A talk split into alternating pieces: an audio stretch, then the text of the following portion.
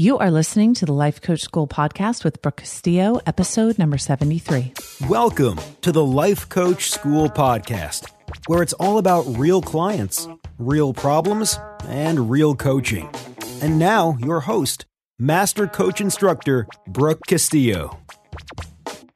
What is up? Hi, you guys. How are you? Are you having the most amazing summer? I'm having such a good summer. I love summer. My kids being home all the time, not having to make lunches is so awesome. I love just seeing them and their little faces all the time. And they're so much happier and chill when it's summertime. So fun. And vacations, of course, are a blast. And I love traveling with the kids. And we've just had a great time this summer. So Today, we're going to be talking about questions and answers. The best way to get a hold of me these days the best way to get a question answered or get coaching is by putting your information in the comments of the podcast. We get all those comments and I will address all of them here on the podcast. So I want to encourage you to go there. Do not send me emails directly. We'll reply to you and tell you, hey, if you want help from Brooke, make sure you put it on the comments of the podcast because there's no way that I can email coach all of you guys that send me emails. So many of you send me heartfelt emails with so much detail about what's going on for you, asking for help. And I really do understand that. But I just want you to know from my perspective, I'm, I'm unable to do that coaching one on one, but I will happily do it here in the comments. So let's get started with some of your question and answers. Let's see. Okay, first question weight loss and hunger. I wonder if there's a formula for knowing when one is full. It seems so easy to go beyond the point. For me, that point is when food falls from my fork onto my shirt. I would love other signals. That's from Vivian. Yes. So knowing when you're full, one of the best ways to practice doing that is to stop eating after just maybe five or six bites and see how long it takes you to get hungry again. You may be very surprised. Eat half of the food that you normally eat and see what that feels like. I know that it sounds like you eat past the point of no return, which I can totally relate to. But what I want to suggest is that you eat very little and see how that feels compared to eating just a little bit more than that and then just a little bit more than that. And that's how you can practice that other side of the hunger scale, right? There's zero where you aren't hungry right? But you aren't full. What does that feel like? And what does it feel to go one step beyond that? How many bites does it take you to go one step beyond that? And then how many bites does it take you to go to another step beyond that? A good way to measure whether you're fully at two on the hunger scale is to see how long it takes you to get hungry again. If it takes you two hours to get hungry, you were probably at two. If it takes you 15 minutes to get hungry, you were probably at zero. Okay. So play around with that. You guys be really patient when it comes to learning about hunger. Okay. Next question. I loved this episode. Well, I've enjoyed all the episodes, but I resonated particularly with this one. And this one was the one that was an interview with Kelly McCormick, and it was on anxiety. She says, I feel so many people are paralyzed by anxiety. I remember the horrible effect it had on me after my mother passed away suddenly. I also believe that stress anxiety is the root cause of so many diseases. For instance, in 2006, I had breast cancer. I cannot prove that stress caused it, but I could surely say that it provided created a fertile environment for it to grow. I love how anxiety was described as a superpower, telling us to check our brain thoughts and how it happens when we are disconnected from our emotions. Oh, I love this, Jean. I jokingly say that I'm an anxiety girl. Picture a superhero with a cape, able to leap to the worst possible conclusions in a single bound. I guess I can joke about that now because of the road I've traveled and the experiences I've gained. Thank you for what you do. I really appreciate you sharing that with me, Jean. And I know that that's not a question, but I just wanted to share that with you all. Okay. Okay, here's a comment from Deanne that I want to share with you guys. I know I've listened to the weight loss podcast before, but something struck me this time. You pose a couple questions near the end of the session that I'm blown away by. The first was, are you using food to escape you? For me, I don't know that it's as much escaping me as I think I use my weight struggles as a way to find myself. The other question is the biggest epiphany I've ever had. Are you using food as a way to get your own attention? I grew up in a home with an alcoholic father who hardly knew I was there and an overcritical mother who never let me forget that she saw every move I made by criticizing me. I remember as a little girl dancing in front of the TV to get my dad's attention. As I look back on that memory now, I ache for that little girl and just want to tell her how much I love her. After listening to your podcast, I think I'm using food and my struggles with my weight as a substitute for dancing in front of the TV to get me to pay attention to me. I spend a lot of time and effort trying to tackle my weight issues, but I wonder if I don't continually sabotage myself to make sure I keep spending time with myself. I keep putting me on my busy to do list.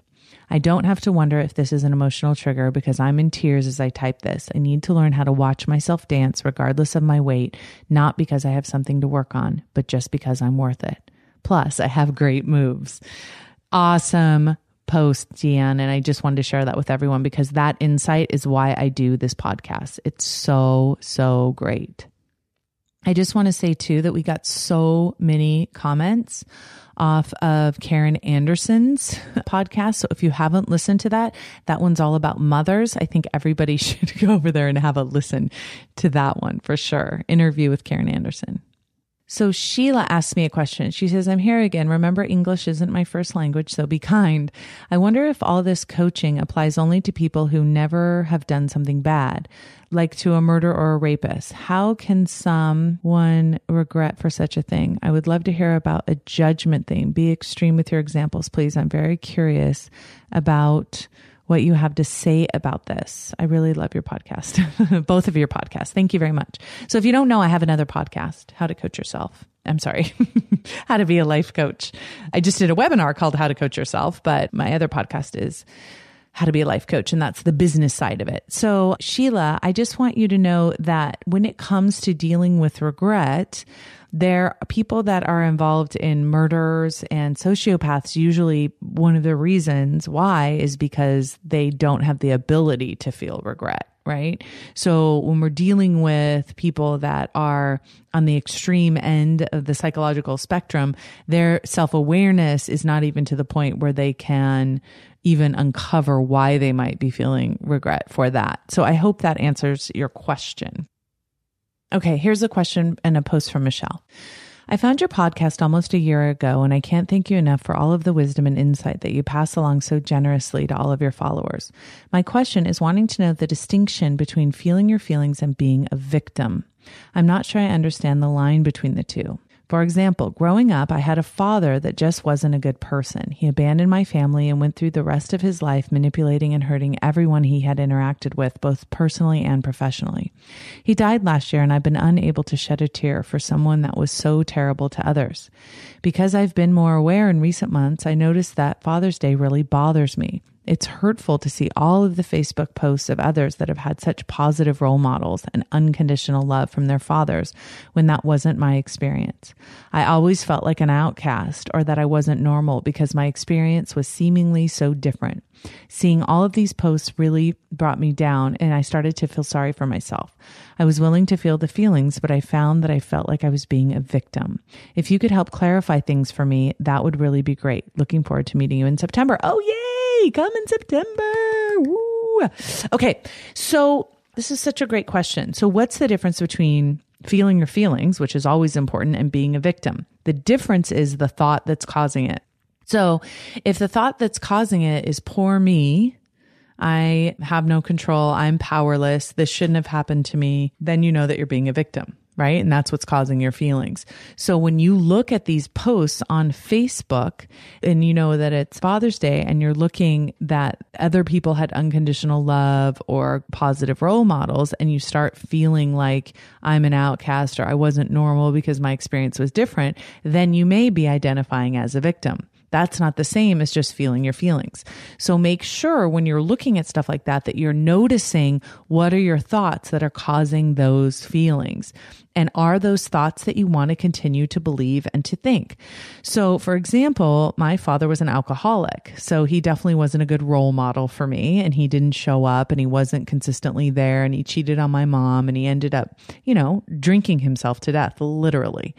And I don't want to think poor me. I don't want to think, oh, everyone else got a better dad than me. I don't want to believe that because it, there's no upside. It doesn't serve me in any way. I like to think about what I did like about my dad. And, you know, it's challenging to do. But the thought that really sets me free is I was given the exact dad I was supposed to have. Nothing's gone wrong here. What's meant to happen does. And that is the exact dad I needed in order to live my destiny. And because of that, whenever I think about my dad, I feel nothing but love when I start thinking that my dad should have been different than he is, that's when I start to feel a lot of negative emotion around it. So the difference between identifying as a victim and feeling your feelings is the thought causing it. So make sure when you think about your dad that you're taking conscious responsibility for the thoughts that you're thinking and that those are thoughts you want to be thinking.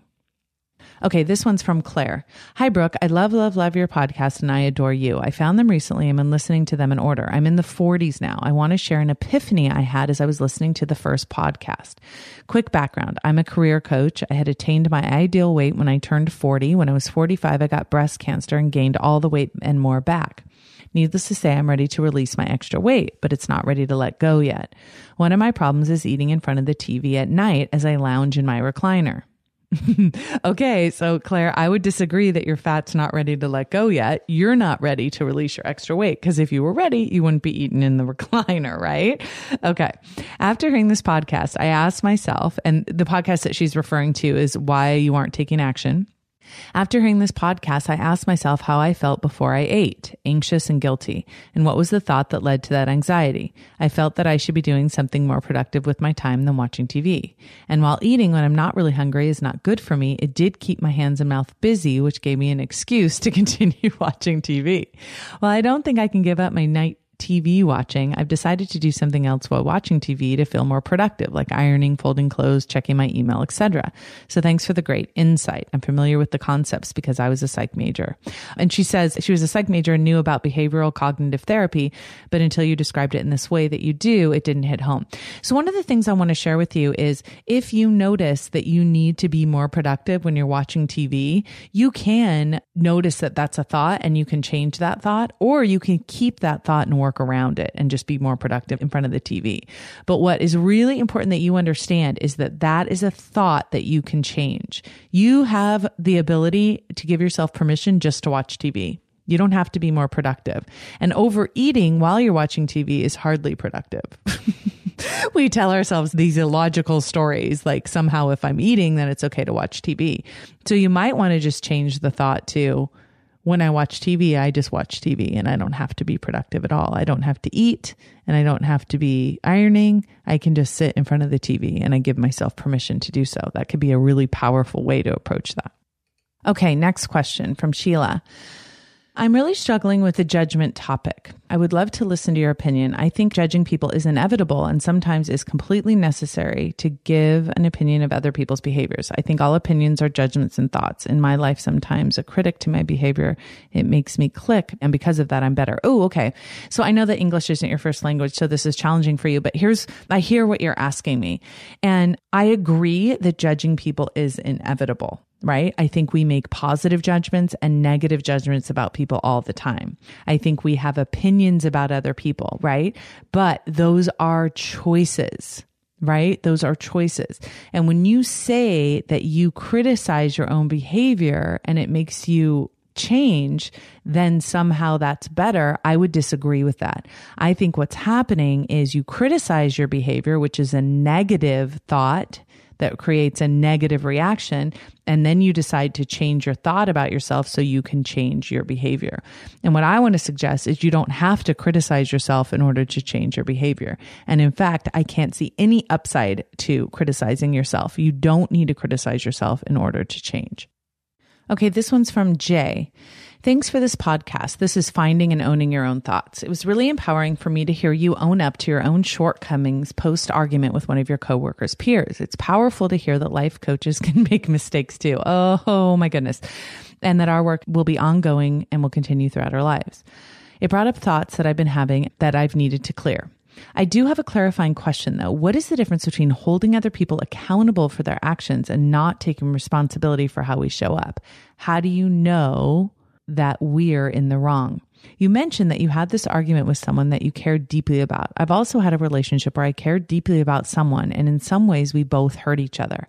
However, when the relationship needed to come to an end, I found that my boundaries weren't being respected. Yet, because we were so close, and after listening to your podcast, I wondered, was I wrong for the emails that I sent? I'd like to think I was firm and did the right thing, but at the same time, I still feel bad for having established the boundaries I needed. Please let me know your thoughts on this. What's the difference between holding other people accountable and not taking responsibility for how we show up? This sounds so familiar. I feel like I've already answered this. and I might have answered this in another podcast, but I'm going to answer it here too the difference between setting a boundary, and I'm really going to answer this question what's the difference between holding other people accountable for their actions and taking responsibility for how we show up? So you can hold people accountable for their actions. It doesn't mean that they're going to take responsibility, right? So you can tell someone, hey, this is the way you behaved. But I, I just want to be clear, Jay, when you have a boundary that you set with somebody, you want to make sure that the actions that you're being held accountable are your own. So a boundary is if you do this, then I will. Okay. So you want to make sure that taking responsibility for how you feel and how you act is all what boundaries are. Other people get to behave however they want to behave. I know that that's such bad news.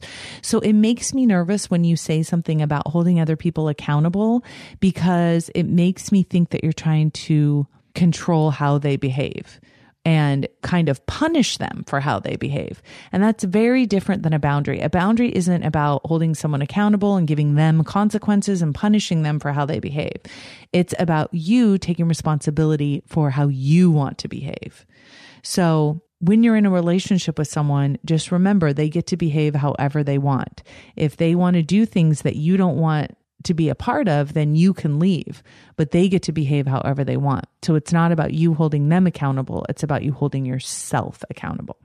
Okay, you guys, that is my Q&A for this one. If you have other questions that you want me to answer, if you have other things that you want me to address, then I would be happy to do it. You need to ask your questions in the podcast comments. Please don't email them to me and I will be happy to answer all of your questions here.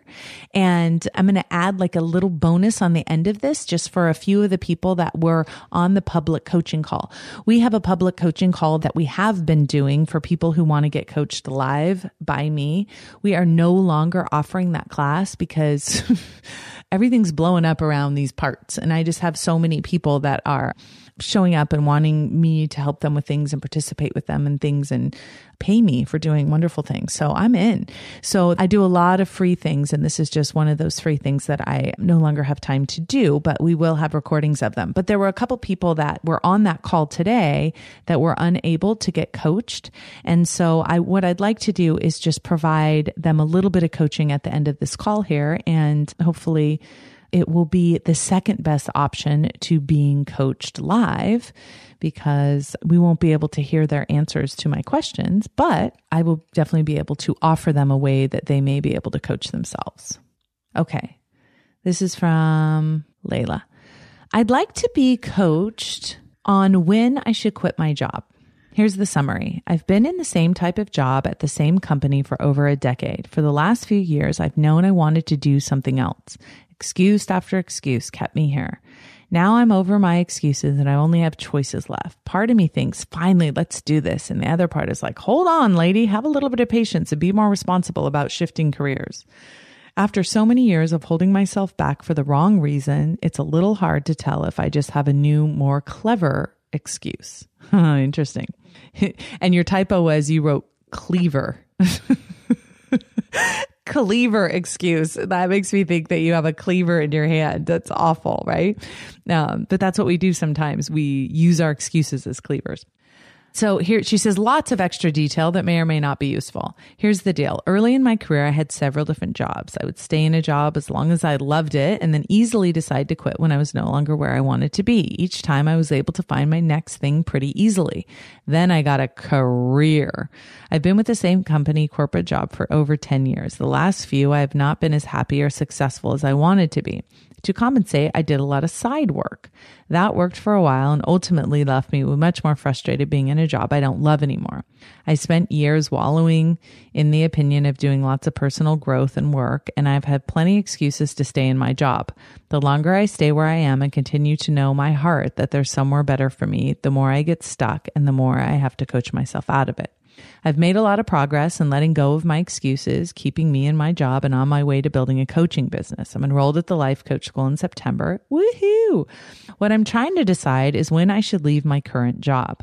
I'm getting stuck on where I'm being responsible versus sabotaging myself there are three time frames I'm considering now, September or September 2015 or September 2016. I thought my last barrier to quitting was to be getting my husband bought in. He has now very clearly told me that I can quit as soon as I would like. So tempting to just do it. On the other hand, I want to be responsible. Okay. So then she goes through to her pro and con list of the pros of leaving and the cons of leaving.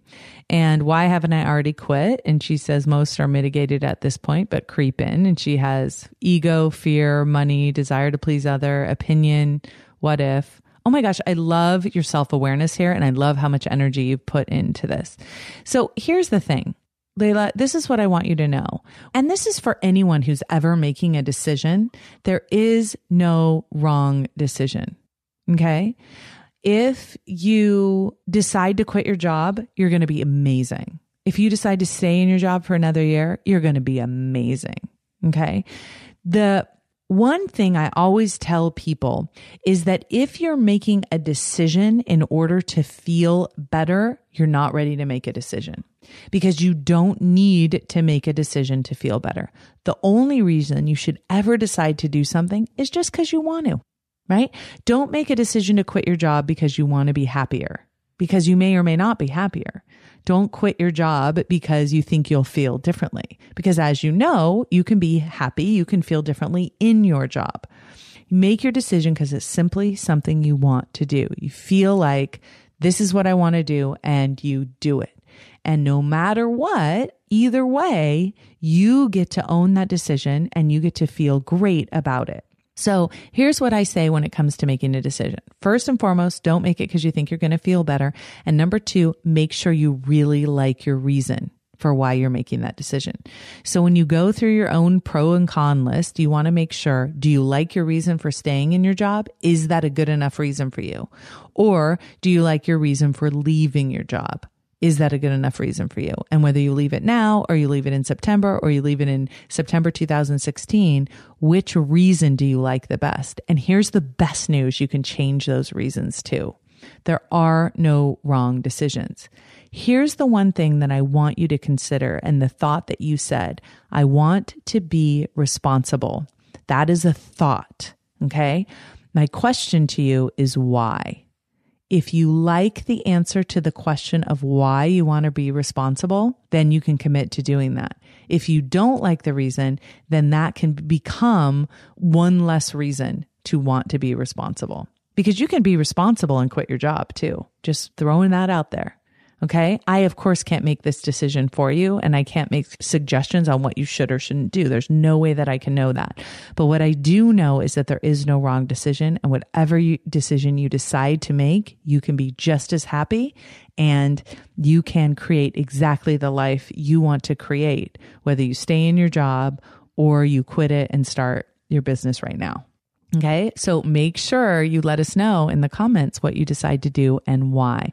Be really fascinating. And that's a great question to share with everyone. Love it. Okay. Next question. This is from Ellie. When does the coach recognize that the client can't be helped? Never. I don't think that there's ever a time when a client can't be helped. And the fact that you're asking the question makes me think about this. And this is really important. If you have an idea of what your client will do or won't do or will see or won't see in order to be quote unquote helped, you're always going to have an agenda for your client and you're always going to be directing them to a certain place or not. So make sure that when you're coaching your client that you don't have an idea of how they should be changing or what they should be doing. Okay. If someone is committed to their story and they're committed to their current belief systems, that's really none of your business. And they can be committed as long as they want. Okay. I think everyone can be helped.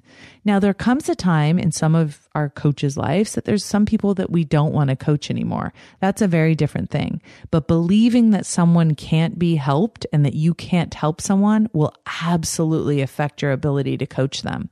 So make sure you do your own coaching on yourself first and that you're not holding a belief that they can't be helped. And then you'll be able to hold the space for them to find their own way. Okay, last one. My husband hates his job and for good reason. He needs a way to survive until he can get out in November of 2016. How can I best support him as he's having a very challenging time letting go of work? He obsesses on negative thoughts about work in his daily life and on weekends when he's technically off work. He feels the stress, anxiety, and frustration of work will follow him everywhere. Okay, well, remember stress, frustration, anxiety are not from work. Work is neutral. Now you've totally bought into his story here, right? You believe work is stressful because you said, and for good reason. I hate his job too, right? His job is neutral. What happens at his job is neutral. What his boss does, what the other people do, what happens at work is neutral. The only thing that causes him a challenging time, the only thing that causes him to obsess is his negative thinking. He gets to decide how he wants to feel about his job and he gets to decide what he wants to think about his job. So he has a couple more months to really practice this. How does he now? Here's the question that will really help him. You can't change anything about his job.